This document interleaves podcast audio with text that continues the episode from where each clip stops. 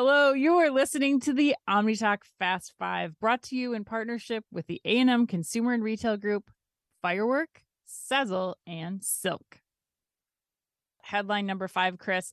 Uh, Israeli startup. If you don't have fun with this startup, I don't want to. I don't want to know you. Uh, Israeli startup Super Duper is a vertically integrated online grocer who wants to sell 3,000 SKUs of ambient, chilled, and frozen frozen grocery product. Frozen. I've been drinking too many frozes apparently. Yeah, right. Frozen grocery products at a 16 to 23% discount, very specific, in uh to major chains with no delivery fees. So Ooh. according to Hungry with no uh vowels. Yeah, H N G R Y. Yes, another new uh publication Yeah, on got the a lot of news here. Yeah, It was the end of the year, it so was. it was, it was. a little true. harder to find the headlines this. Yes. Uh, so according to Hungry, rather than use automated storage and retrieval systems, Super Duper instead relies on automated ground vehicles, AGVs, that function similarly to Amazon's Kiva robots for ambient temperature items. The bots then marshal uh, various shelving units to build a queue for a staff member to manually pick and scan.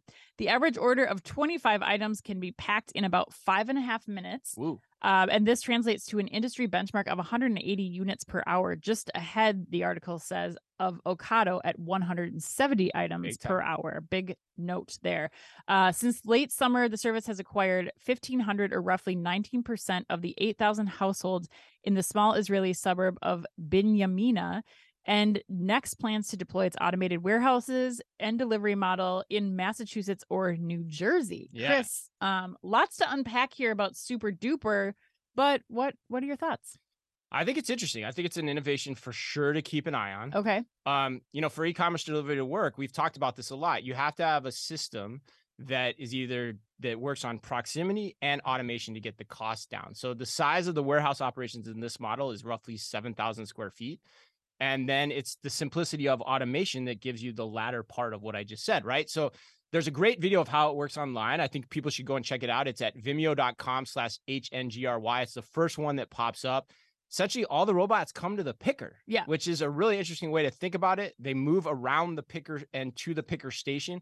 Super smart and intuitive when you watch it. And so Mhm. for me, it's got my interest peak for sure. Yeah, I agree. I mean, I think that it's important. I, I, when we were preparing for this story, I immediately went to like the the third story today, this frenemy network. Like when you think about all these this open retail that's available, this open retail space, office Yeah. space, etc. Something like this makes sense to me Mm. instead of like maybe going for the three to five million dollar like stacks or like that approach. It, it Right. makes much more sense to me to, to like test this out Right. in a smaller, you know, what do they say? It was like just under a million dollars to get one of these places Mhm. up and running to, to test this out. So I think it'll be interesting to see how um, US retailers especially start to adapt to these types of things. Um, and I also still have some questions though about how this works at a larger scale. Like I think this makes sense with Right. the smaller Right. format groceries.